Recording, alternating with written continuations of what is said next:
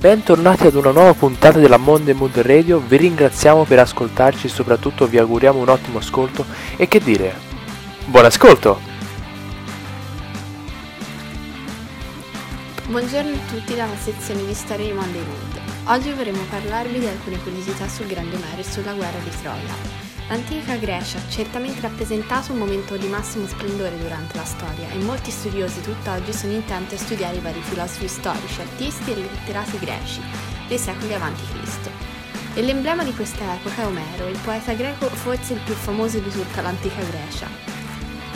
La curiosità numero uno è che si dice che l'idea di entrare a, Troia grazie al cavallo non fu propriamente di Ulisse, bensì l'astuto eroe greco lo sentì sussurrare da due soldati e il giorno dopo riferì il piano ad Agamennone prendendosi i pieni meriti.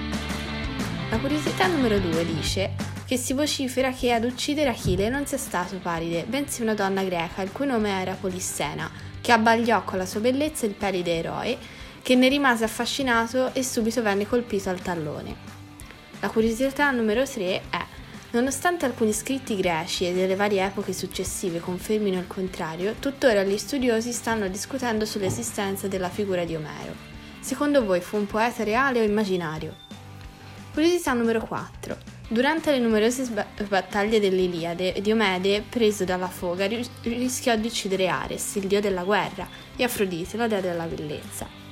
Curiosità numero 5. Il figlio di Achille, dopo la morte del padre, entrò in guerra contro i Troiani sotto richiesta di Ulisse. Pirro, il figlio di Achille, si dimostrò un abile guerriero a soli 12 anni. Bene, grazie mille per averci ascoltato anche per questa volta. La sezione di storia vi augura una buona giornata. Aveva davvero pensato che non l'avrei riconosciuto. Lo riconoscerei anche solo dal tocco, dal profumo. Lo riconoscerei anche se fossi cieco, dal modo in cui respira, da come i suoi piedi sferzano la terra. Lo riconoscerei anche nella morte, anche alla fine del mondo. La citazione che ho appena letto è tratta dal libro La canzone di Achille, scritto da Madeleine Miller.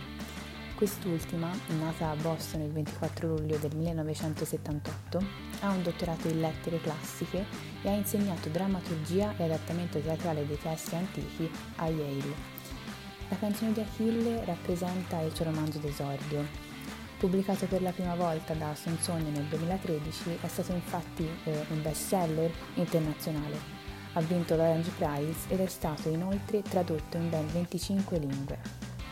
Il grande successo dell'opera risiede infatti nella scelta della scrittrice di lasciarsi alle spalle eh, quell'atrocità eh, degli scenari di guerra e reali di sangue che sono sempre stati i protagonisti dei poemi epici, come in questo caso l'Iliade, per rievocare la forte amicizia, tramutatasi poi in una grande storia d'amore tra i giovani Achille, figlio di Peleo e della ninfa Teti, e Patroclo, figlio di Menezio e di Stelele. Così facendo, mm, Madeleine Miller non solo rende rivoluzionaria la sua scrittura, bensì mette in luce uno dei tanti aspetti spesso erroneamente tralasciati o non approfonditi dagli studiosi, ossia la nascita di un legame tra due esseri umani che va oltre la morte e che è spogliato da ogni morbosità, da ogni pregiudizio, da ogni malizia.